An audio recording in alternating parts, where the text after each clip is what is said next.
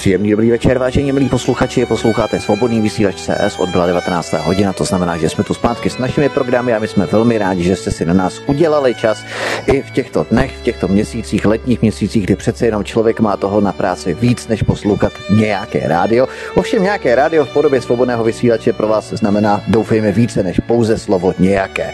A právě s nějakým takovým hostem jsme se tu setkali. Protože cit je bezesporu jednou z vlastností, kterou musí skla pojmout za svou vlastní. Tím citem ani tak nemyslím mezilidské vztahy, i když to také určitě, ale cit pro práci. Přece jenom u skla není radno se příliš rozčilovat. Když se něco nevydaří, se sklem nemůžeme lidově řečeno seknout anebo praštit o zem, protože bychom se mohli šeredně pořezat. Cit, klid, rozvaha, trpělivost a absolutní soustředěnost jsou jenom některé vlastnosti, které správnému a úspěšnému brusiči skla nesmějí chybět. A co tohle krásné a tradiční české řemeslo broušení skla obnáší? S jedním takovým úspěšným brusičem skla jsme se potkali na Moravě a protože jsme tu v sobotu 22. června naštívili náš sraz svobodného vysílače na Moravě, zastavili jsme se i v jeho dílně, aby nás jeho tradičním řemeslem sám seznámil. Vlastník Mazurek je brusičem skla, kterého nás vítáme. Vlastníku, vítej. Já vás taky vítám. Tak a já jsem v úvodu zmínil, že brusič skla musí být klidným, musí mít neuvěřitelný cit v ruce. Je to pravda? Momentálně držím v ruce to, tu dvanáctku, což teda bych neměl prozrazovat, ale jinak jsou opravdu klidné, není problém. A je problém tě třeba rozhodit, něčím rozčílit? Pokud to nebude poslouchat manželka, tak uh, už si x let říkám, že není možný mě rozhodit. Tak to je fajn. To je taková vlastnost, kterou asi brusička musí přijmout za svou vlastní vůbec, aby mohlo vykonávat toto řemeslo, toto krásné povolání, být klidný, protože to je asi opravdu deviza každého brusiče skla, že? Je to náročné. To náročné povolání, ale musí tě to bavit přece jenom. Bez toho by to absolutně nešlo. Není to taková práce v kanceláři, kde člověk rutině vykonává nějaké povinnosti. Každý vlastně ten produkt, každý výrobek uh, něco obnáší, něco ze srdce toho brusiče skla, který tá do toho vloží, do toho kus eh, svého srdce, své povahy asi, že? Ve všem je vložený a dělá dokoliv cokoliv, tak jeho rukopis, jeho nápad zatím si musí stát. Jinak by to nebylo jeho, jo?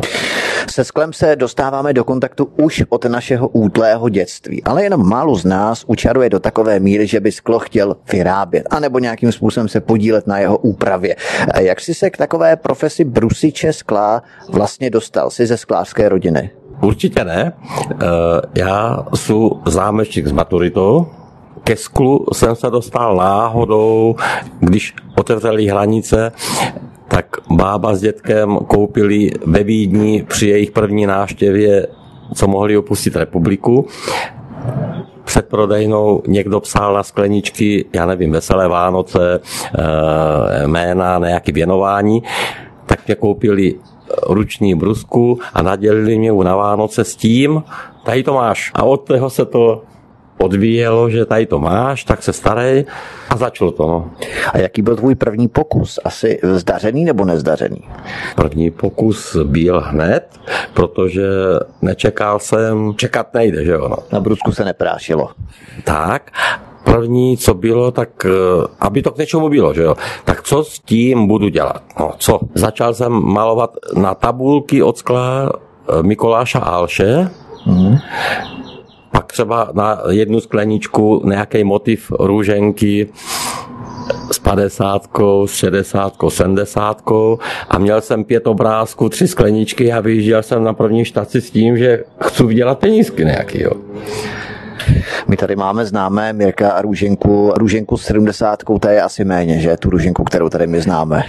Tenkrát, tenkrát by pasovala i ta 40, nebo i 35. Ano, to bylo vlastně po revoluci v roce 1992, že? Ano. A vyjížděli jsme na první štaci a, a byl jsem třeba spokojený s tím, že uh, jsem prodal tři obrázky, tři skleničky a od toho to začalo, že lidi si začne nosit.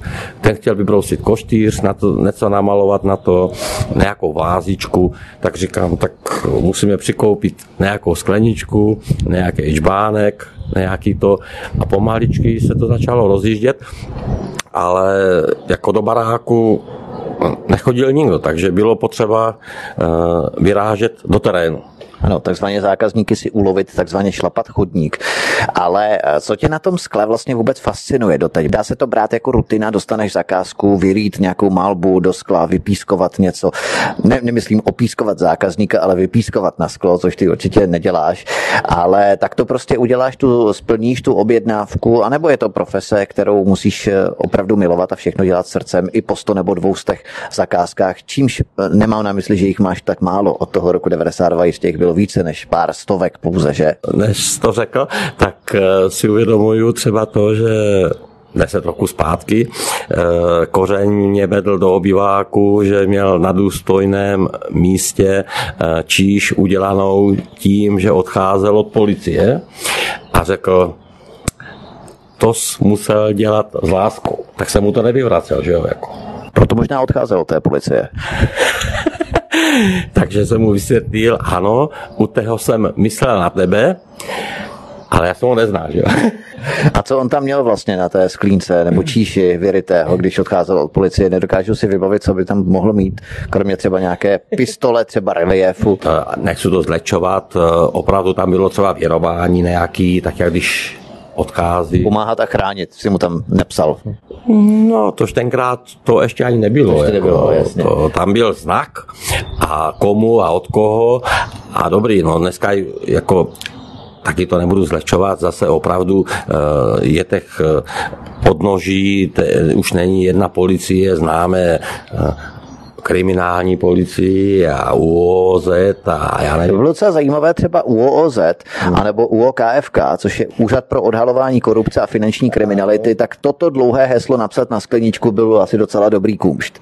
Eh, dívej, eh, tam absolutně se neorientuju, protože to nepíšu v celých názvech. Protože to by bylo tak dlouhý, že tam jsou... To musí mít demižon, aby se to tam vešlo. Tam jsou, tam jsou takové zkratky, eh, že se ani neptám, co to znamená. Jasně. Aby se v tím člověk orientoval. Ale to je takový hezký na to, ale to nebudeme rozebírat. Takže až budeš psát třeba na skleničku SS, taky se nebudeš starat, co to znamená. No tak já nevím, tak co to může. Eh, S mě připomíná síkorku a druhý S je sípavá síkorka třeba. No. Eh, když se řekne broušení skla, to je dost široký pojem, co všechno musí takový brousič skla umět. Broušení, rytí, piskování, malba, prostě umělecko-řemeslné zpracování skla. Co to všechno obnáší vlastně? Jaké dovednosti musíš zvládat? Tak nad tím jsem se nikdy nezamýšlel ale šel jsem do toho s tím, že od malička jsem maloval, snažil jsem se psát, tak jak dneska už je to retro, všechno, jestli nějaký plagáty nebo na cokoliv, dneska už se to nepíše, že jo? už to dělá málo lidí, třeba diplomí, a že se psávali ručně a tak dále, takže od toho jsou dneska počítače, ty to, ty to natisknou ale čerpám z toho, že od malička, a i když byly kroužky, malování byl základ, eh, teďka je psaní písma byl základ, eh, ale vždycky chytne do ruky ten rukopis eh, nějakého švabachu nebo něčeho jenom jeden. A, ale teďka bylo to řešení hned, je to řešení hned dodnes, ale jinak tím pískováním právě eh, je to o tom, že máme stovky druhý písem, že jo. Takže zákazník si může vybrat a je to o tom, že je to udělaný symetricky tak, jak to má být a ručně už všechno zvládat nejde jako takhle. Jiná doba. Chtěl po tobě třeba někdo azbuku? Určitě a už aj před 20 rokama už jsem psal jak se to, jak se tomu říká, no to arabsky a tak dále. Takže jo, určitě. Eh, zkusme si popsat ty základní techniky broušení skla. Takže rytí se dělá čím a jak, pokud bychom to tady měli rozebrat eh, na ty jednotlivé úkoly. To znamená, rytí skla, eh, to je jaká technika, jak se provádí čím? Tak já, co by odborník, ten zámečník s maturitou, ale 30 roků už ten pod čím mám ten živnostenský list broušení a rytí skla. To rytí provádí se diamantovým kotoučkem. To si za chvíli ukážeme, ano. To si můžeme ukázat.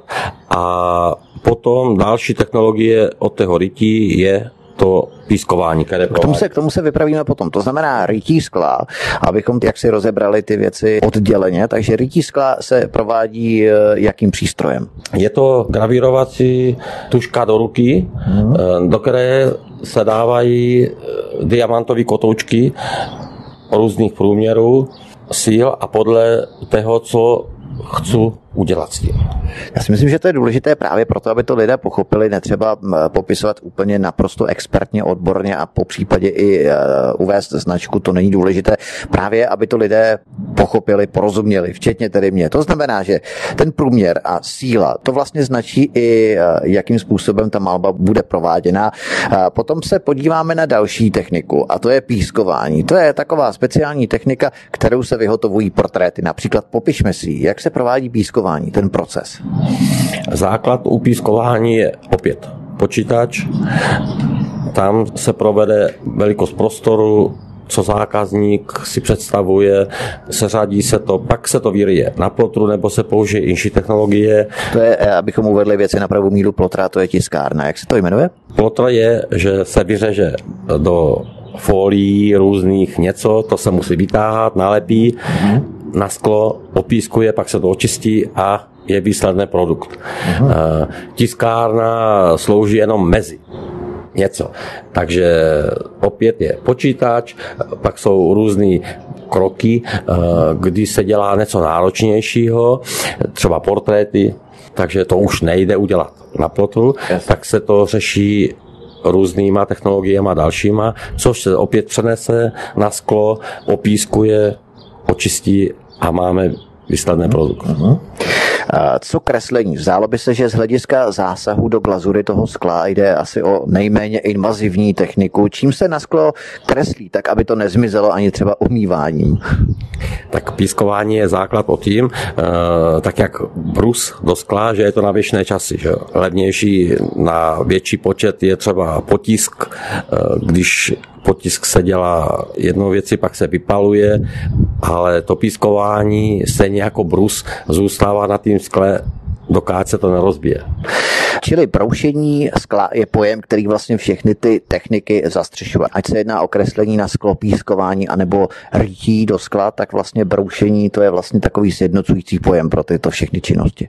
Každý pojem má svoju kategorii, protože nějaké brusič skla eh, se nebude dávat do pískování, do kategorie, eh, všechno má svoju kategorii, ale všechno je zase o náročnosti.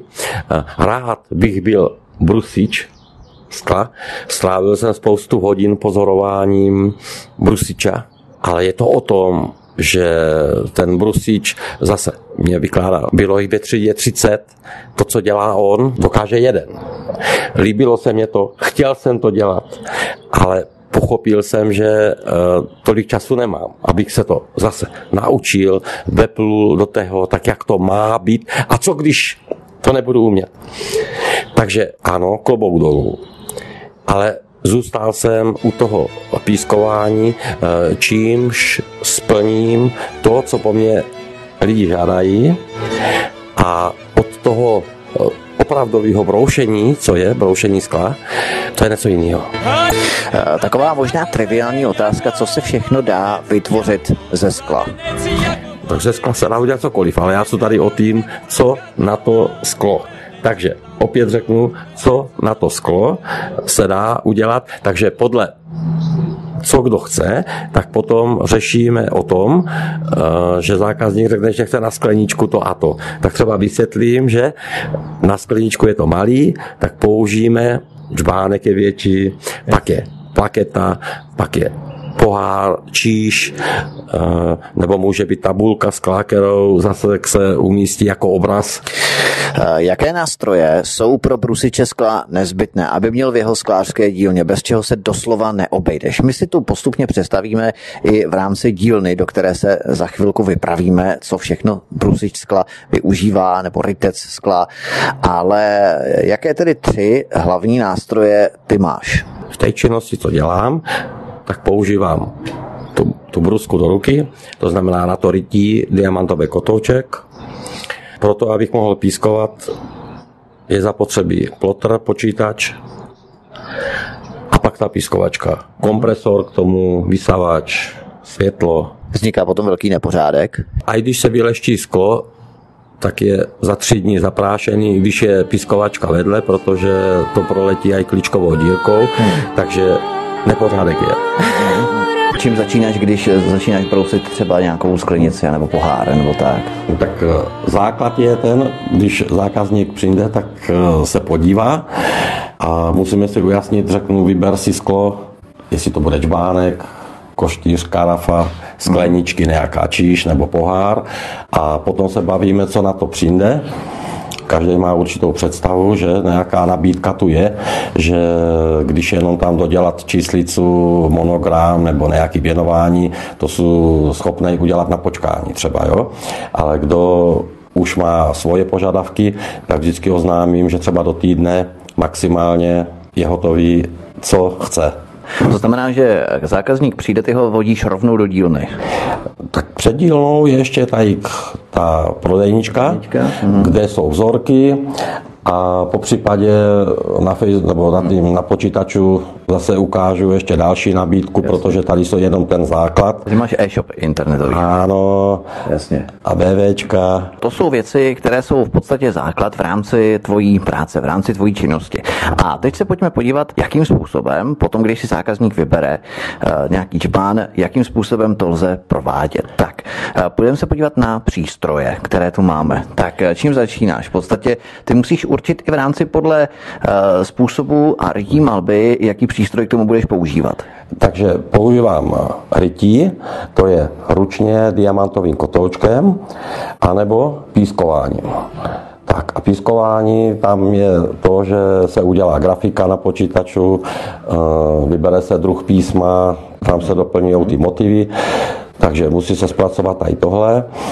A a znamená, zákazník už přesně ví, co kupuje, nekupuje takzvaně zajíce v pytli. V žádným, žádným, nebo v koštíři. v žádném případě přesně si ukáže, co chce. A nebo někdo už má důvěru, že už ví, co tu mám, tak řekne, ano, já chci tu 3 litrovou láhev, já chci tam ten džbánek, kde je. A už se může domlouvat i bez toho, že sem přijede jako oskle jasně, jasně. a na to se dohodneme, co přijde. Takže většinou po první návštěvě už je důvěra, takže už si lidi objednávají natvrdo zavolá nebo pošle na mail, co chce a dojede si pro hotový výrobek.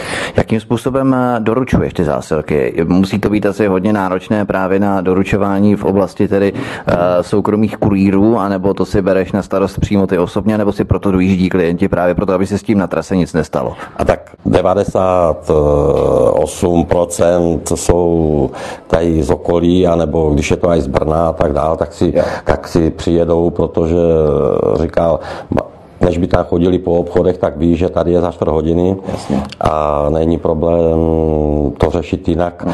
A když už je to někde zdál, tak hold eh, to posílám do bírko. No. Jasně. Vrací se k tobě hodně klienté, nebo scháníš nové? Základ je určitě ten za ty roky, že Jedna věc je eh, to udělat a druhá věc je to prodat. Je to o tom, že čeho si cením nejvíc, že 99% lidí, když přijde, tak vím, jak když chodíme po obchodech my, tak vlezeš do jedných dveří, do druhých, do třetích jdeš. Ale 99% lidí odchází s tím, že i když měli nějakou představu, tak jich tady uděláme kompromis a z 99% si vyberou a odchází s tím, že buď si to odváží, nebo udělají hmm. zakázku. Hmm. Takže toho si cením. A pracují se, samozřejmě pracují, já říkám, než nějaká reklama někde, někoho platit, za to už jsem se vyškolil, tak nejlepší reklama je odvedená práce. Ano. A to je doporučení známých a potom přijdou další. Poměr těch klientů, kteří si u tebe objednávají zboží, tak je to spíš eh, v oblasti tedy internetu, anebo v oblasti právě doporučení na základě známostí klientů, zákazníků, kteří už si u tebe něco objednali a odvezli si to. Právě tak jsem to asi myslel, že těch 98% je ta, že se to motá, eh, že to vidí ten výrobek a je to tady odsáď z tého okolí, že si přijedou. Takže ten internet, eh, je to, musím to tam mít, aby zase si to mohli vybrat, nalistovat, ale říkám, ta většina je o tom, že je tady osobní kontakt. A máš problém třeba čelit konkurenci v oblasti nějaké velkovýroby? A tak eh, toho se nikdy nebojím, že spousta lidí se ptá, kdo ještě to dělá a tak dál, tak nebudu vysvětlovat, kdo to dělá prodejem se sklem ubilo po revoluci, ale každý má svůj rukopis, že jo? Mm, tak mm. jak se snažím já mě svůj rukopis, kdokoliv, ale zase čeho si cením, že asi málo kde to udělají na počkání, třeba to věnování a tu číslicu do psání, když tady mám třeba 22 čbánku a už jsou na ty motivy a když tam jenom dopíšu 50 a plus komu a od koho, tak je to detail. A takže když jedou z Brna, tak nebo odkudkoliv, tak se zeptám, odkud jedete. A než bych jim říkal, dojďte si za týden a dělal nějaký okolo toho, tak řeknu, no tak jestli máte pět minut, hmm, tak si počkejte, je, tak dobrý. A o tím to je, že ta stříznost, no, ten zákazníků. A poslední otázka, než se vrhneme na ty přístroje, co se týče řemesla, ani ne tak skláře, jako spíš brusiče skla, protože ty jsi brusič skla. tak to je takový trošku rozdíl malinko. Myslíš, že tohle řemeslo je vzácné, nebo je na úbytě, anebo stagnuje, nebo se posiluje? Jaký je o to zájem mezi lidmi? To by bylo silný kafe, že jsou brusič, protože brusič je úplně někdo jiný. To... Ty se jak kvalifikuješ v rámci tvojí profese? Uh, takhle. Já jsem zámečník s maturitou. Jo. Na to máš papíry? Na to mám papíry a na to už mám taky papíry, jako protože hned po revoluci a k tému bychom se dostali zase obloukem nějak, jak jsem začal, že jo, třeba. To bylo úplně nenápadně, že jak otevřeli hranice, tak eh, rodiče jeli mm, první cestu do Vídně a bylo to před Vánocama, tam někdo před obchůdkem psal tou bruskou třeba Veselé Vánoce nebo jména na to a tak dál. Tak na to mě to koupili, naložili to na Vánoce a dělej si s tím, co chceš. Tak jsem na to koukal, no co s tím budu dělat? Já nevím. Hmm. No. A jak dlouho to děláš teda tohle řemeslo? Tak živnosták mám od roku 92. No tak to už si teda hodně zkušený matador v tomto oboru. A jak se tedy, abychom to nezapomněli, abychom to nezapovídali, jak se tedy kvalifikuješ? Jsi teda brusič skla nebo co si? Tenkrát byla kolonka eh, na živnostách, že mám broušení a rytí skla. A právě ten brusič, když to viděl, kamarád z Plzně, tak mě dal těžce sodu, že oblbuju lidi. tak, tak jsme si to vyjasnili, od té doby jsme kamarádi, takže mě aj dohodí zakázku, protože on je brusič, vynikající, ale zase dělá třeba ten portrét tím, co já bych nedokázal, když jsem hodiny na to koukal, hmm. jak to dělají a tak dále. Takže já jsem rytí a hlavně to pískování, protože přesto ano, ale jak se to kvalifikuje? Já se pořád potřebuji dopátrat, jestli si je rytec skla, nebo pískovec skla, nebo jak se to jmenuje. Spíš ta technologie je to pískování skla. Pískování skla, ano, ale ta profese, přímo ten člověk je učitel, hasič, doktor, tak ty jsi kdo? No. Takže pořád brusič skla to tady není. No. To nenašli... se držet tady té kolonky, která je na tom živnostenském listě, to znamená no. brusická, brusiča, brusič. a rytí skla, no tak jsou, jasně. Suritec a, a pískování, to tam zanešený není. Jste Tak, jdeme se podívat na ty přístroje, čím začínáš v podstatě, protože těch maleb je celá řada, a musí se vyvést jiným způsobem, není to vyšilíš jednoduchá práce, protože přece jenom ty si musíš určit, jaký přístroj který budeš používat. Změnil se třeba technologie od toho roku 1992 do současnosti? Vyvíjí se třeba tento obor v rámci usnadnění té tvé činnosti? tak jak už jeho všechno jde dopředu, tak jak dřív se malovali plagáty, tak dneska se to dělá grafika na počítačách, už nikdo nemaluje ručně a tak dále.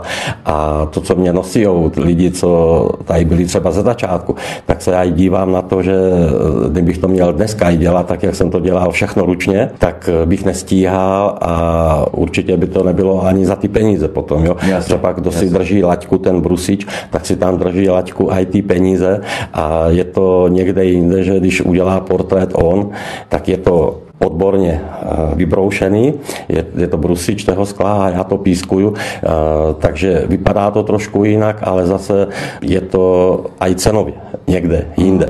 On říká, když to chcete rychle a jako je to věrohodný, že ten portrét, když se pískuje, ale není to, to broušení. No. Ano, správně jako správný obchodník musíš předstírat, že máš hodně zakázek a že nestíháš, místo aby si říkal, že máš celý den eh, dost volna právě, aby si eh, jak si navozoval dojem, že máš hodně zákazníků. A lidé si totiž eh, nemysleli, že si tak úplně jednoduchý.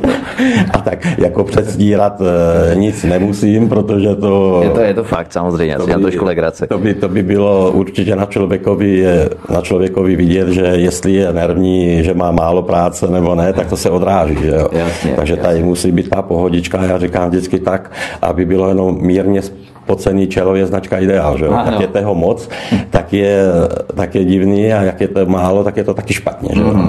Jako u doktora v ordinaci musí to být tak akorát v rámci objednávky, aby se nemuselo příliš dlouho čekat, ale aby zase ten pacient si nemyslel, že ten doktor tam skoro nikoho nemá. Tak, ano, ano, ano. Tak je dobrý. Lidi se vrací právě k tomu, kdo je dobrý. Já si myslím, že ten, kdo tu je jednou, tak určitě navštíví. Jasně, že třeba nemá důvod sem chodit každý měsíc nebo něco. Někdo dojde každý měsíc, někdo dojde za rok, někdo řekne, a já bych chtěl to, co minule. A mhm. kdy to bylo? No tak před pěti rokama, tak to už se nepamatuju, že co, co asi to mohlo být, takže v klidu zas to, co bylo tenkrát, už není teď, tak je zase něco jiného. A vedeš si třeba i nějakou databázi, poslední otázka, klientů, kteří chtějí a požadují nějaký speciální produkt a nebo e, nákresy, malby, rytiny, pískování a tak dále, anebo e, spoleháš na svou paměť a nebo na to, co ti klienté vlastně řeknou, co budou požadovat a tak dále. Protože přece jenom znáš ty lidi, kteří se vrací, tak je znáš podle obličeje, tak už očekáváš, co asi budou chtít. A vedeš si třeba nějakou databázi o tom, že už řekneš, anebo si najdeš, vyhledáš si podle jména, a vy jste chtěl minule tohle, budete to chtít znovu nebo ne? Ne, to spíš ukládám takový, že každý logo, eh, který se udělá, tak je potřeba zpracovat, že jo? A vždycky ten první žduch je ne jako tento zpracování, eh, to je základ, takže to je uložených tolik, tolik věcí, že pak už vím, že dojdou hasiči, tí, tí, tí, eh, dojdou, eh, ta obec, každá má logo, pak jsou sportovní kluby, každý logo, takže těch, to je tolik věcí uložených a takhle to mám, ale jinak říkám, všecko je originál, takže i když to bylo minule udělané tak, tak nikde není napsané, že to příště musí být stejný. Že jo? To znamená, že k tobě dochází třeba i hasiči, sportovci, co si nechávají rýt nebo pískovat hasiči třeba, hasičskou stříkačku. Jo, teďka, teďka tady mám třeba za poháry to, tady do Mutěnic, takže dělají, tak je tam putovní pohár, někoho, jo, plus to jejich logo a zase první místo, druhý, třetí hmm. vyberou. V rámci hasičů jako takový dar, aby nevyhořeli při té své činnosti. Tak, aby... A syndrom vyhoření u hasičů není moc moc dobrý. A aby se měli hlavně z čeho napít, ne? Až to, až to budou zvedat. Ale potom nesmí chodit hasit, to by se nemuseli trefit taky. Pak hasí o něco jiného, že? Pak hasí žízeň, ano. tak, pojďme se podívat na ty přístroje, kterými v podstatě disponuješ. Kolik jich tu máš vlastně, nebo co konkrétně za přístroje tu můžeme najít? Takže když se to zpracuje na počítaču... Tak přecházíme teď do dílny. Pak se to věrie, pak se to na plotru, lepí se to, lepí se to na tu, lepí se to na, tu, na to sklo a až se to připraví na skle, oblepí, tak zase se to dává do další místnosti, kde mám tu pískovačku, uh-huh. k tomu je kompresor, vysávač a tak dále. Popišme si ten přístroj, jak to vypadá. Maj, tady máme první přístroj. Eh, kam se ta sklenička vkládá v podstatě do toho tak. přístroje? Tady, tady se otevře, když tam to vložím, vevnitřku je písek, to je takový úplně materiál jako prach. Aha. Zapnu zapnu vysavač, kompresor. Nevysaje ten písek? Rožne se, ano, a to, to je prach jde pryč a písek se vrací, že pořád dokola. Jo, je to přemýčitý písek ten nápis, který je vynechaný, tak v podstatě ten písek se obteče kolem toho nápisu. Jak? No vlastně tak, jak barvou se našplíchá, tak se to tím tlakem uh-huh. zase naruší to sklo. A záleží, do jaké hloubky chci jít. Eh, může se dělat eh, jenom, že se to zmatní, anebo jo, se může jo. jít milimetr do hloubky, můžu jít třeba i 3 mm do hloubky. A to, to je maximálně, aby se ta sklenice nepoškodila, no, tak ta glazura. Příliš aktivity škodí, se říká, tak zas bacha, aby, ale ale někdo může být třeba rád, že to může třeba i nahmatat ty písmena. Je to, je to zase ta technologie, že když se překryjou třeba i dvě šablony, tak se dá i do hloubky. Někteří se ti na to specifikují, že e, dá se i třeba 4-5 mm do hloubky. To samozřejmě záleží na typu skla. Jak, z jakých typů skla vlastně vůbec můžeš zpracovávat požadavky zákazníků, tak aby opravdu nedošlo k poškození? Tak e, jako neberu, křišťál. neberu, neberu žádný Polsko, Turecko, opravdu beru Bohemku, Česko, prostě kvalitu. Ano, to znamená, s čím máš zkušenosti dlouhodobě. Ano. Jedině říkám Bohemku a koštýře tady odebírám květná, mm-hmm. protože tady byly třeba dubňany, sklárny, ale po revoluci to několikrát změnilo majitelů a už toho nic není. A začíná být tady problém tady vůbec v Česku to hmm. pozhánět. Schánět sklo, Aha. nějaké kvalitní. Uh-huh. Tak, tady máme pískovačku, teda to je první přístroj. Tak. Co tady máme dál? Postupíme. Uh, jo, zavřeme. Takže to je, to je to pískování, uh-huh. anebo potom je, že ta, to glavírování, to je to rytí. Aha. Tak přecházíme do další místnosti, možná slyšíte i podle ozvěny, která tady není zase tak velká. Toto to je taková jaksi pistol, vypadá to. Když to pustím. Přesně. Aha. To je ten zvuk. A když vezmu to, to je v podstatě z diamantových kotoučků. Diamantové kotouče, ano. ano. Tam se dají dát různé nástavce do toho, nebo to je jenom jeden? Jsou různé nástavce a Aha. osvědčený třeba mám dva druhy, kterým asi vystačím. A tam kreslíš rukou tím diamantovým kotoučkem v podstatě. To už záleží na tom, kdy se třeba trošku jak si přehmátneš, tak už to můžeš vyhodit, prostě už si ti to zkazil. A nebo to jde ještě opravit. No tak u toho to gumovat nejde. Takže buď, když se to něco napíše blbě, vždycky to zkusit spravit nějak, že vymyslet nějakou kodrní. Nějaký třeba hieroglyf, ano, aby si to zaretušoval trošku. A nebo, to je takový trošku podvůdek na zákazníka, ale, ale vyvledit. Někdy, když to zkazím, On je to hezčí. tak vymyslím, ano, vymyslím to tak, že řekne, že ten, vlastně jsme se ani nedomluvili, ale že je to ještě lepší, jak to, to bylo předtím. Hezčí, ano. Ta, to, ta invence vznikla v podstatě z toho, co si všechno zkazil od toho roku 92. Jasně. Jak se jmenuje přesně ten přístroj? Tak je to glavírovací... Pistole, glavírovací No a to právě byl začátek, že jo. tímto jsme začali, samozřejmě už mám třeba desátou, Jasně. lepší, která je do ruky a vyšší otáčky a tak dále. Jo. A to bylo o tom, že toto mě přivezli ty rodiče s bráchou z tého Vídně a nadělili mi to a třeba pět let jsem dělal jenom, jenom to rytí. Začátek třeba, hmm. že jsem maloval, takže byly obrázky od Mikoláša Alša, nebo uh, jsem udělal tři skleničky s 50, s 60, se 40 a to bylo první, Jasně. co jsme jeli na nějakou akci prodávat. Jo? Takže jsem udělal stojánek na pět obrázků, tam čtyři skleničky a jeli jsme na první kšeft. to jste možná více projeli, než vydělali, ne? To tak jo, jako když se na to dneska dívá zpětně, pak jsme třeba ježďávali Brno pěší zóna, že tam byly stánky, uh-huh. protože ke mně dom nikdo nechodil, jo. takže jsme museli výjíždět. Ano, musel si být známý takzvaně. Získat povolení pro ten stánek taky nebylo žádný asi med, že? Nebo tehdy v 90. letech to ještě nebylo tak obtížné jako třeba dnes dnes? Tak povolení, povolení kdo chtěl, tak šel, zaplatil za stánek a prodával no, jsem, jo. Protože pět let mě třeba do baráku nikdo nedošel, než se udělá eh, trošku jméno. Jo. Než se dostaneš do povědomí zákazníků tady v okolí. Teďka je tam to znamenalo doma to nachystat, eh, tam to, že parkoviště bylo třeba pod tím 200 metrů, Jasně. tak to navést, jo. Eh, rozdělat a pracovat a pak zase znovu uklidit dom. To. Hmm. A když se na to dívám eh, zpětně, jaký to bylo, no tak, že třeba tržba byla tisíc korun a to je jako hrubýho, tak říkám, jak jsem to mohl vydržet, jako jo, mm. ale musel jsem mm. takhle mm. začínat. No. Nebo byly hody, takže na té akce nebo do vináren e, zavolal šéf, že mu tam dojede třeba autobus Rakušáku, tak jsem jim tam udělal jako výstavku a u toho, kdo co chtěl, tak ještě hmm. jsem jim to tam dopsal a tak dále, ale, ale třeba dojel autobus, že jich tam pozval falář. no tak to, to jenom prošli, podívali se, protože jeli na večeru a nic, že jo, no. Hmm. no tak zbalit a jedeme domů. To jsi mohl tahat tento reginový přístroj i do Brna a mohl si to třeba dělat i tam na počkání, nebo to nešlo? To jsem vydělal baterku z auta, jo. protože je to na 24, na 24 V trafo, uh-huh. takže jsem vydělal baterku a hrčel jsem tam Pak si, ne, pak si nenastartoval. A tak většinou jo. byla velkokapacitní. Jasně. Fajn, tak to je další přístroj, který vlastně používáš. Tyto dva přístroje jsou asi stěžejní, že? V podstatě pískovačka a retinový přístroj. To bych řekl, že je jako pro mě všechno. To je všechno. No, no. A pak tady mám plotr, to je, To je co? Kde, kde se vyřezávají z folie na pískování ty předlohy. Aha, a to se nalepí na tu To je, sklenici, to je tak tady to je tohle. Aha, No.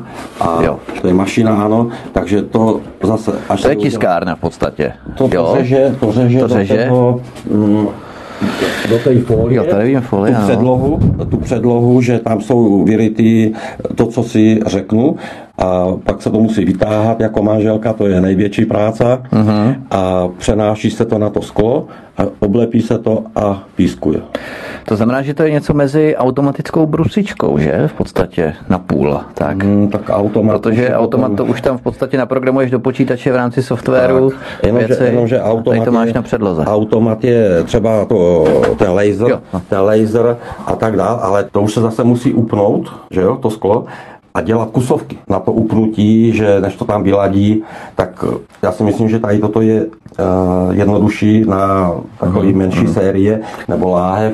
Ona se zdá, že je rovná, třeba i sedmička jako láhev, Mhm. ale ve finále, když se udělá laserem, tak tam může být takový lišaj, protože ona není rovná.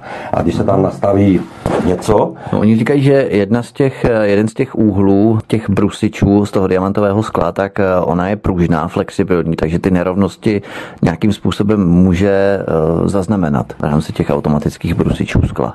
To zase do toho nevidím, ale, hmm. ale tady právě tou foliou, že na to nalepím, tak i když to sklo je nepravidelný hmm. různě, tak nemám problém, že? Jasně, když tak si to rozřežu, ale říkám, na to nastavování potom, když se dělá tím laserem a to, tak to chce, aby to bylo všechno stejné. Fajn, tak to jsme si představili tři základní mašiny, bez kterých si nedokážeš ani není možné si život brusiče skla a rycce skla, tak, nebo pískovače skla představit, jak budeme definovat tu tvou profesi. Co ještě? To je vlastně všechno, co tady máš, to přístroje. To je všechno. To je všechno. Fajn. Eh, Je nějaké sklo třeba měkčí, mě napadá rubíny, ty jsou měkké, ale to asi není eh, tento případ, eh, skoro jako olovnatá skla. Je třeba nějaké sklo, na které se lépe ryje nebo brousí než třeba jiné sklo? Tak určitě nejlepší narytí, nabroušení je napiskování olovnatý sklo, to bylo měkší, mm. takže jenomže od toho se dneska upouští. Eh, Třeba koštýř je dělaný úplně někde jinde, jak když brusiči dělali do těch vází, které byly třeba centimetr široký, a do toho se dobře šlo, tak jak do měkkýho, ale u toho pískování je to zase o tom, že eh, jde to do všeho, akorát je to náročnější, že když se chci dostat do větší hloubky, tak už se musí překryt ty šablony třeba dvakrát, třikrát, jo, aby to nerozbilo. Je třeba problém se skleničkami na víno, například s číšemi, protože ty jsou křehké a mnohdy stačí jenom drobný čukanec pro to, aby se ta číše rozbila.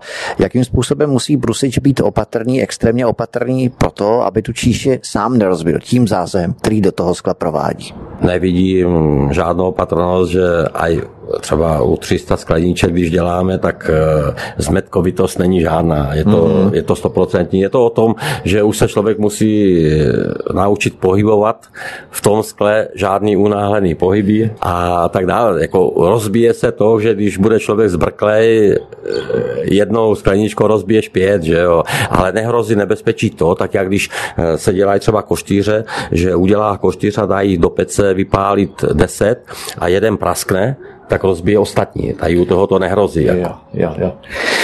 Když eh, tady dostaneš hrubé sklo, výrobek, ať se jedná o číši, koštýř, eh, skleníčku a tak dále, tak eh, ty to musíš podrobit detailnímu zkoumání, že tam nenajdeš nějaké otlaky, škrábečky nebo naraženínky a eh, v tom případě to musíš ještě nějak doleštit a to nemyslím od prachu, co si asi každý pod leštěním představí, ale uhladit, jak si vypulírovat přímo to sklo. Eh, Jak se to provádí, pokud to provádíš? Nebo ta skla, která dostaneš v rámci těch už produktů, které potom následně upravuješ v rámci rytí nebo pískování skla, tak už jsou v naprostém pořádku.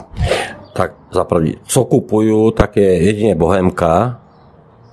To znamená, že teoreticky bych tam neměl co napravovat, že tam bude něco špatně. Takže o tom to není. Eh, žádný čvánky za 80 korun nebo co kdo hm, nabízí, že můžu koupit za 50 korun, tak to neberu. Hmm. Eh, vyloženě takže zákazníci mají od tebe i záruku materiálu, tak. nikoli té práce provedené. Ano, eh, jedině do čeho jdu, tak zatím Bohemka, dokáď bude existovat, nebo jak bych to řekl, nebo Května, beru produkty od nich, a tím pádem nemám potřebu řešit to, že abych tam zapravoval nějaký kas. Eh, jak se barví sklo, různé skvrnky, proužky, protože s tou barvou se dá pracovat, dá se různě stínovat, ale ten základ, jak se sklo vlastně barví, pokud tohle i děláš? Existují samozřejmě barvy upískování, to zase spolupracuju s Valackým jezeřičím, mám tam dobrých kamarádů, ale neupřednostňuju to, nechávám to přírodní. To znamená, přírodní je to, že křišťálové sklo, když se někdo barevný, tak ano, uděláme do barevného, ale křišťálové sklo a přírodní je to, že se do toho vypískuje přírodně.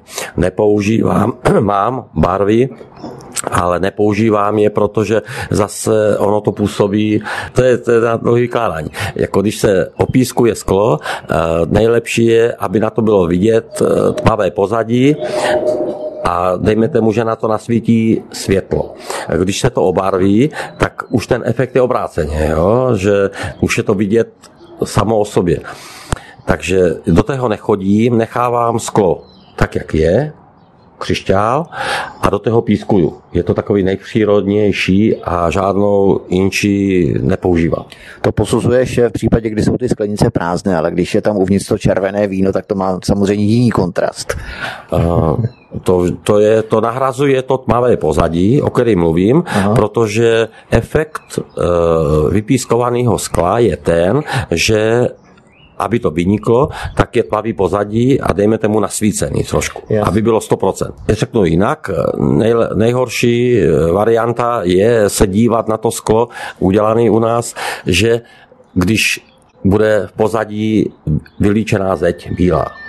To je špatně. Takže potom to nahrazuje to, že to může být univerzál, že se do toho dá náplň, a jakákoliv, kromě jako vody nebo té gořálky, protože zatím už musí být, aby byl efekt to tmavý pozadí. Ano. Nejhorší je samozřejmě dívat se na dno prázdné skleničky. Vlastník Mazurek je hostem u nás na svobodném vysílači Brusič a Rytec skla, oficiálně, tedy podle kolegy živnosteckého úřadu. Od mikrofonu a zdraví Vítek, posloucháte svobodný vysílač hovory u Klábosnice a po písničce budeme opět pokračovat. Hezký večer. Vlastník Mazurek je hostem u nás na svobodném vysílači Brusič a Rytec skla. Zdravím vás opět v našem pořadu, v našem vysílání, které se věnuje tradičnímu českému krásnému řemeslu brusičství i rytectví do skla. Eh, jak musí brusit skla, rytec skla umět kreslit? Eh, je to takový základní předpoklad pro to, aby se člověk mohl vůbec stát brusičem skla, umět kreslit. To je opravdu velmi jemná motorika asi, že?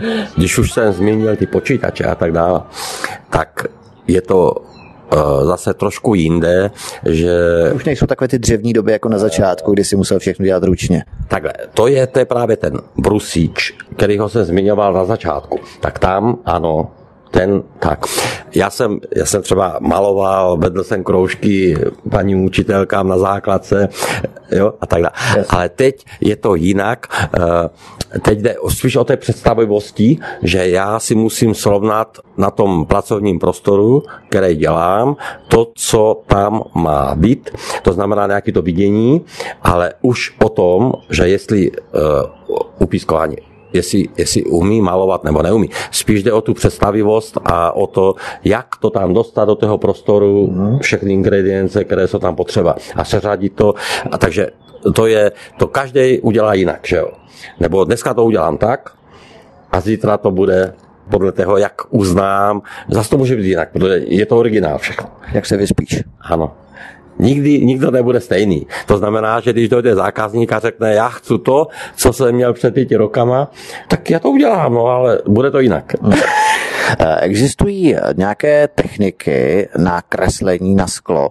Je vůbec nějaký rozdíl mezi klasickým kreslením na papír a kreslením na sklo? Na papír se kreslí tuškou, na sklo, jestli se kreslí, jo, to, to můžou dělat malérečky různýma barvama a tak dále, ale to není můj případ, že jo. Mm-hmm. U mě kreslení na sklo se výraz použít nedá, takže buď tam bude to rytí, takže namaluju podle obrázku, že to budu ryt jak tuškou, ano, dá se to, ale říkám, to, to je jenom okrajová část a zbytek je taková ta že to se to udělá na počítaču.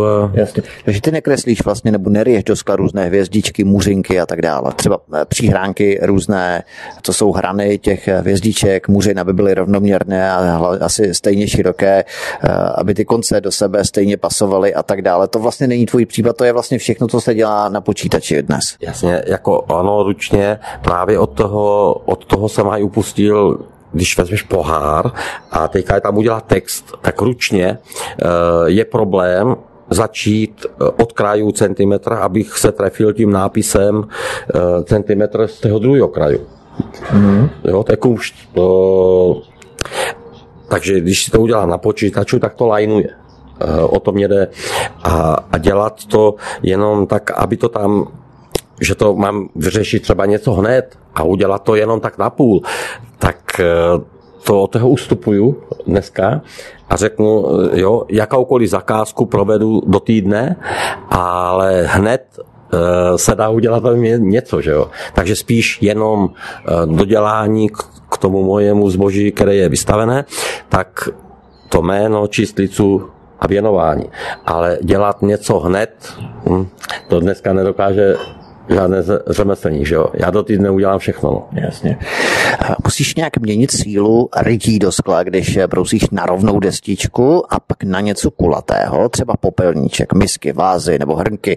Eh, jak se mění ta technika? Je kulaté sklo mnohem eh, těžší pro rytí nebo broušení než třeba rovná plocha destičky? Jako na rytí je to jedno, to už eh, je o tom, že co, co mám v ruce, tak podle toho zatlačím nebo nezatlačím. Jo.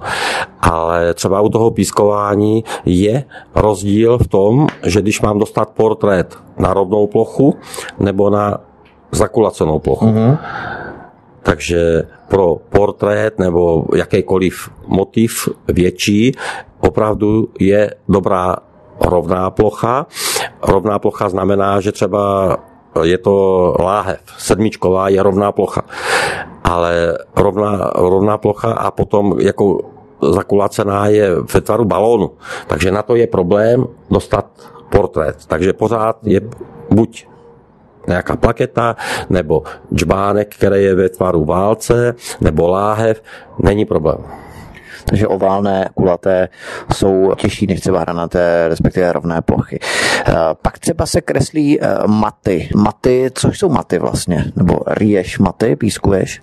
Eh, dá se skombinovat když neřeknu rytí, dá se zkombinovat u toho pískování, že třeba logo má pět barev.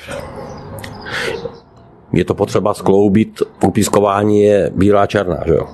Klas dva. Mm. Tak, takže tam ještě zase se zpracovává to, že z pěti barev toho loga musím to dát na papír, ale můžu využít jenom bílou, černou, ale pak ještě se dá použít ten mat, o kterém říkáš. Takže tam se sundá třeba ta krycí folia, až se udělá kolem dokola silně, tak se to sundá a jenom lehce, takže můžu využít třech odstínů. Eh, když máš vyhotovit eh, nějaký nápis se základními ozdobami na písmenech, prostě taková průměrná zakázka, jak dlouho ti to většinou trvá, taková zakázka? Ty jsi říkal, do týdne v podstatě splníš všechno. Jo. Asi tak bych to viděl. Eh, já mám doma třeba skleněnou tabuli velkou na zdi zavěšenou na takovou skobu, asi metr a půl dlouhou a mám tam vyvedený nápis eh, svobodného vysílače s naším logem. Eh, jaké dostáváš většinou požadavky od zákazníků? Nápisy na hrnky nebo koštíře, skleněné tabule, nebo co většinou lidé chtějí? Medaile asi, že? Plakety? Co převažuje třeba? Tak hlavně čbánky, skleničky, koštíře, číše a tak dále. A tak dále. Uh, jinak, když nejsou schopné to pokryt tady ten arzenál, tak nabídnu zákazníkovi, že si to může pozhánět sám mm-hmm. a uděláme to. To je to samé o nějakým tém rozměru skla, Eh, já ne sklenář, že jo? Tak jak spousta lidí mě volá jako sklenář, sklenářovi. Takže řeknu ano, eh, když to nemám, tak si to pozhánějte, dovezte, zpracujem, co na to přijde, uděláme. Sklenář, co skrývá okna třeba, to ty nedělá. No tak za mladá, jo. Požadují většinou zákazníci formu nějakého zdobení nebo chtějí eh, nějaký nápis a řeknou jenom vlastníků nazdobte to a ty máš svobodu kreativity určit si, jak to písmo nazdobíš, eh, jaké vytvoříš dekorace, jak budeš umělecky tvořit. Ti, s kterými jsou poprvní v kontaktu, tak chcou poslat, jak to bude vypadat, jak, jak se věci mají a tak dále. Co už jsou tam po druhý, po třetí a po několikátý, můžou přijet, jako, nebo přijedou, ale i když nepřijedou, tak řeknou, já chci to a to a je to, jak říkám, o té důvěře. Mm-hmm. Mě třeba teď napadla taková spontánní otázka, z jakých společenských skupin si většinou rekrutují tvoji zákazníci? Jsou to majetnější vrstvy, nebo si pěkný zdobený sklářský výrobek dnes může občas dovolit skoro každý? Tak hlavně bych řekl, že je to to lidový, to, co je kolem nás. A tam ani nerozlišuju, jestli je z jakých vrstev nebo není z vrstev. A bavíme se o tom, co na to chce. A neptám se, z jakých, takže eh, spíš bych řekl, že je to to lidový, že potřebuje za týden jít k narozeninám, třeba čbánek, skleničky jsme tady v tom kraji.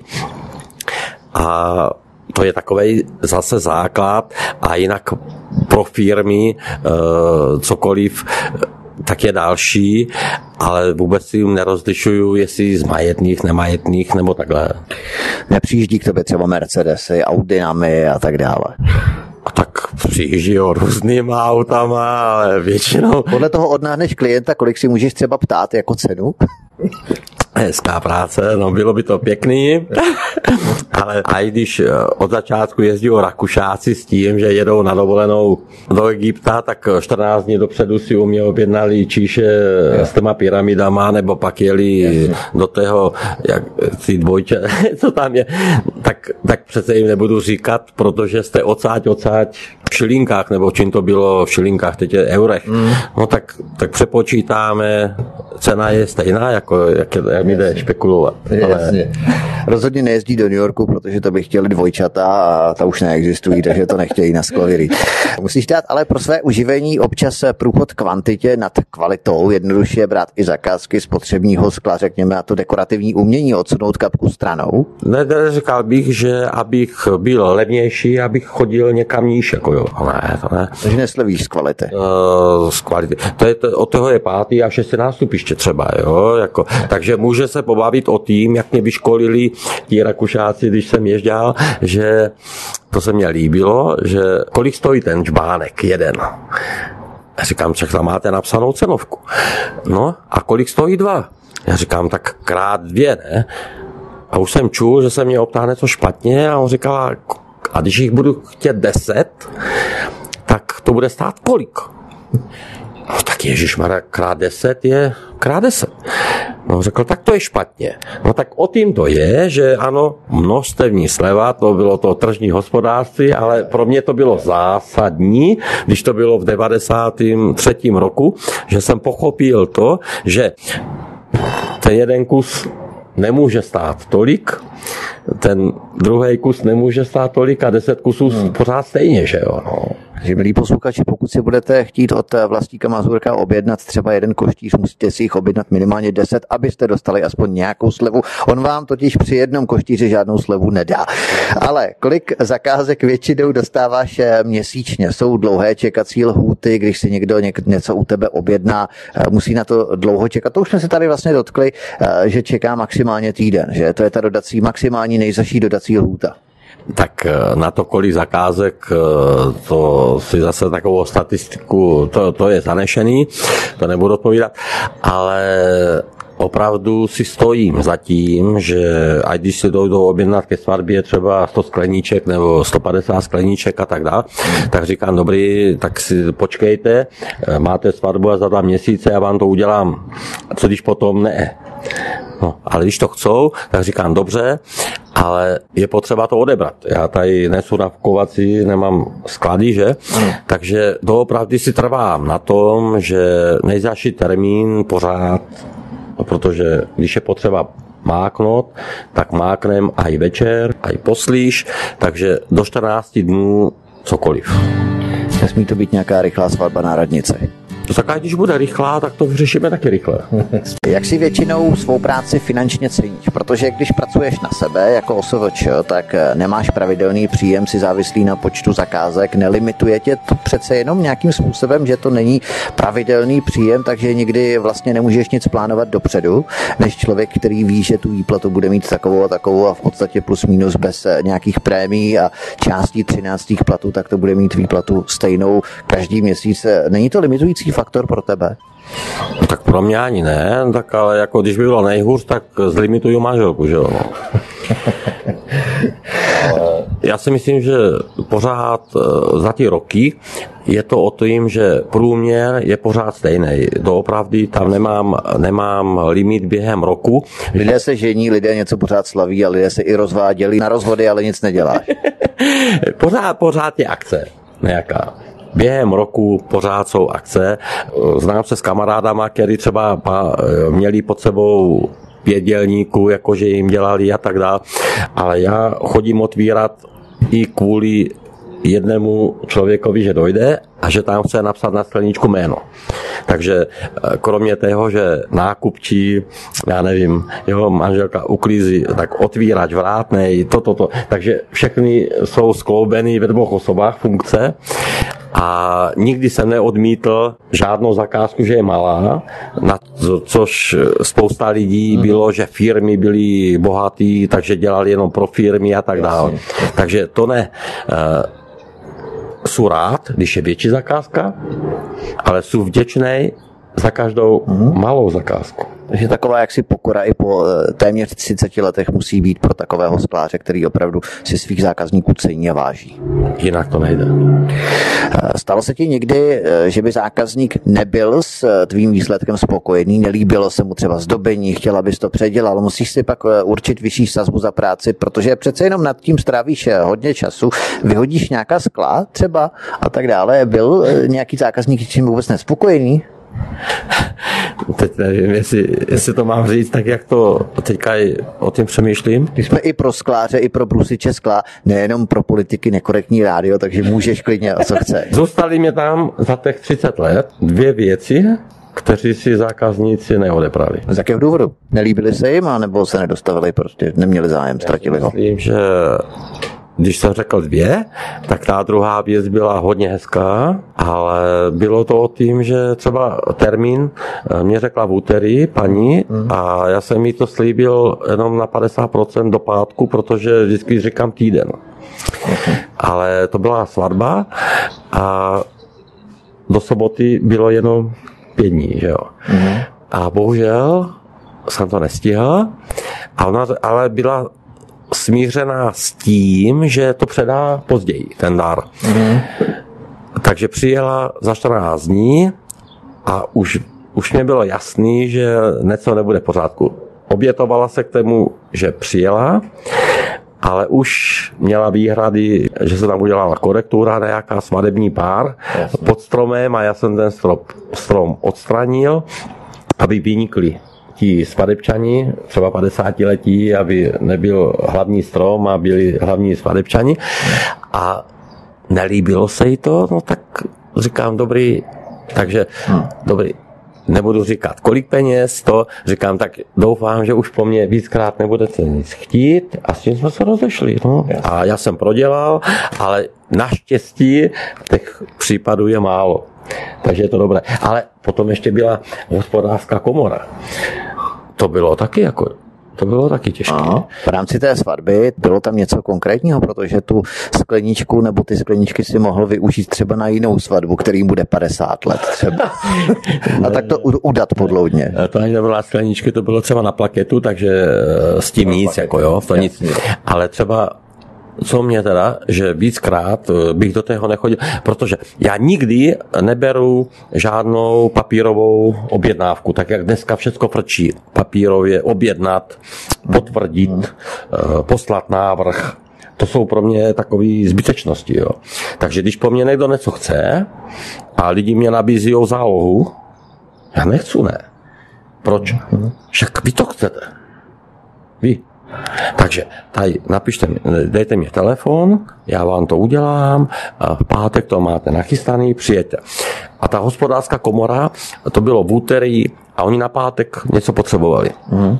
Plaketu ocenění nejlepšího živnostníka kraje nebo něco takového. Tak jsme to ukuli po telefonu. Oni mi poslali návrh, jak to má vypadat, s tím, že přivezou plaketu, já si nachystám podklady, udělám jim to, oni odlítají pátek, mají to. Tak pátek říkám, kde jste?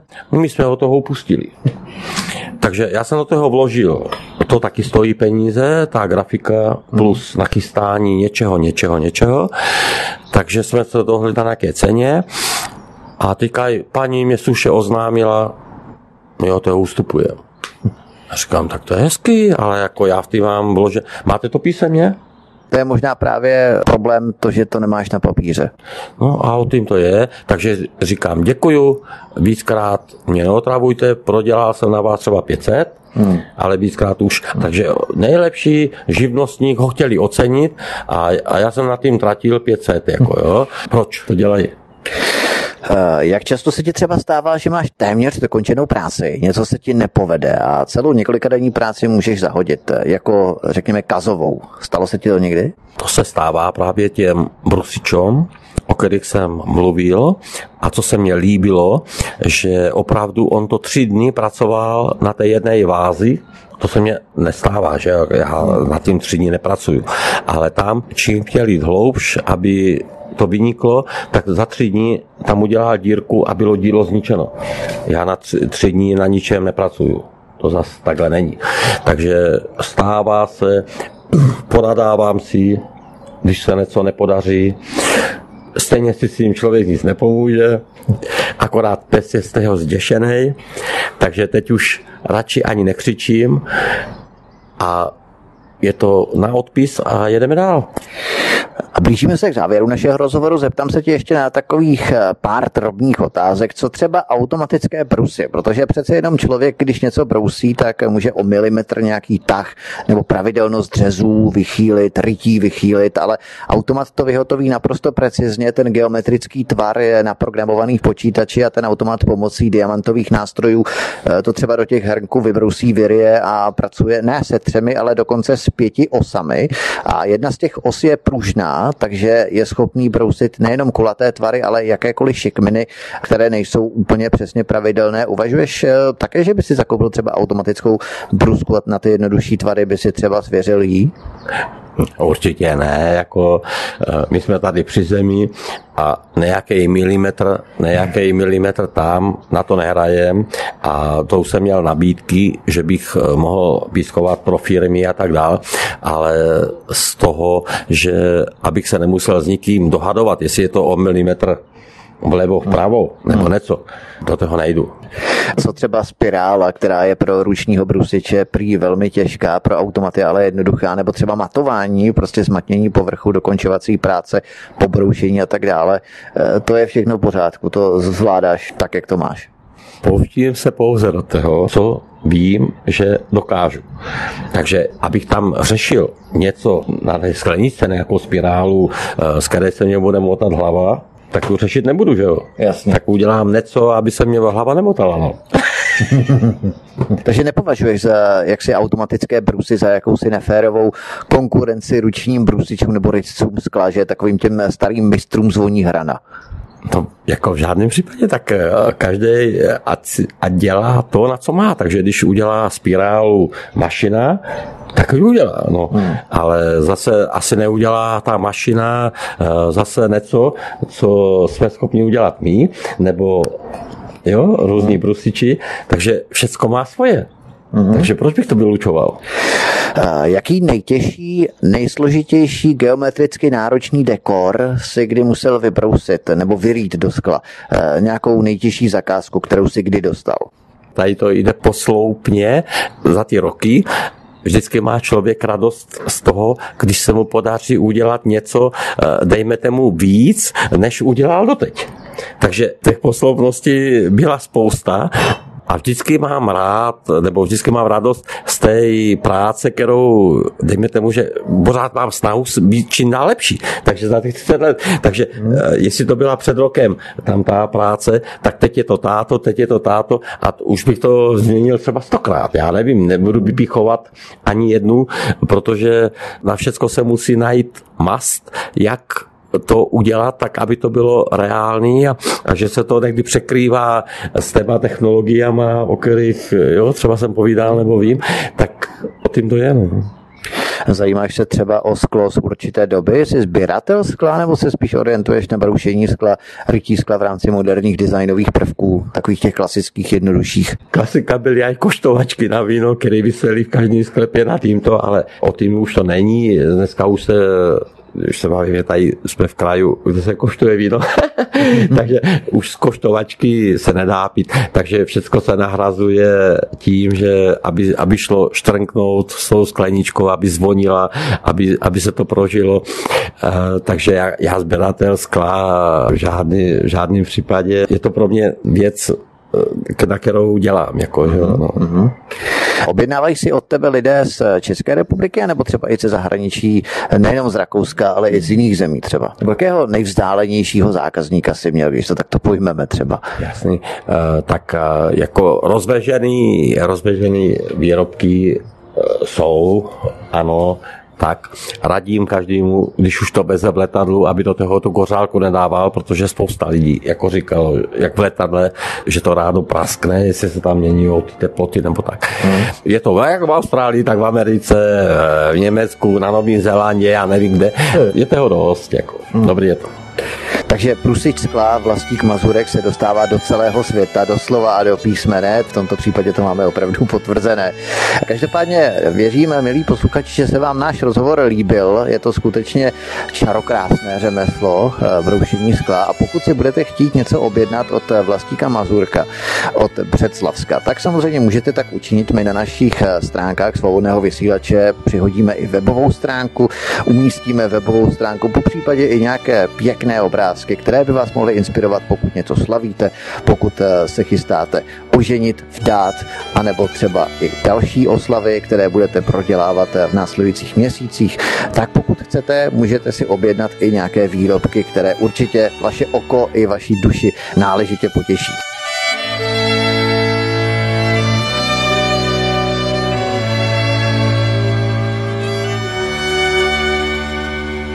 Tak já jsem tady dostal vodu v takové sklenici, která je úplně fádní. To jsem o tebe nečekal, nebo je tam něco vyřezaného? Je tam Bernard. Člověk. Je tam Bernard, ale to není tvoje výroba. Tak, to není, to je, to je zase, to patří tak to mě urazili jako sklenář, nebo respektive jako ruci skla, to už mě teda urazil, že jsme dal vodu ve sklenici, která není nic od tebe. Tedy. No, tak to ti naleju teda, až ti naleju to víno, dobře. tak ti to naleju do skleničky, kde je třeba hrozínek, jo? Dobře, dobře. A ti to lepší chutná. Dobře. Takže taky ne? Jako jednému se blbě pije. Přesně tak. Ti zákazníci, kteří k tobě přijedou, tak eh, většinou asi jezdí autem, takže jim nemůžeš dát okoštovat z té sklenice, kterou jim vyrobíš nějaké červené nebo bílé, aby tedy eh, poznali, jestli jim to chutná lépe z té sklenice. To asi nejde. Že? Dneska už to zákazníkům ani nenutím, ale bývalá doba před téma 15 rokama, kdy jsem seděl tak, jak sedíš ty na té židli a to tady, kdo neřídil, tak se se mnou musel napít. Jasně. Takže spousta lidí odcházela a tak jsme si potýkali a pak se třeba po deseti letech vrací a týkají mě a, a já se chytám na moju, kdo to je, kdo to je. Jo. No. Měl by si pořizovat databázy obličejů, jako má FBI právě, kteří mají takový ty face recognition roznápadání obličejů, že už vědí vlastně, kdo to je. Jo. Ministerstvo vnitra, myslím, že to má taky České republiky. Žádnou kameru nemám. A paměť se osvěží a bude to tak. Myslím, že s kapkou bílého se osvěží paměť určitě. Sauvignonek pozdní sběr polosuché. Takový lehčí víno. Není, nemáme červené, protože přece jenom ještě doba před obědem.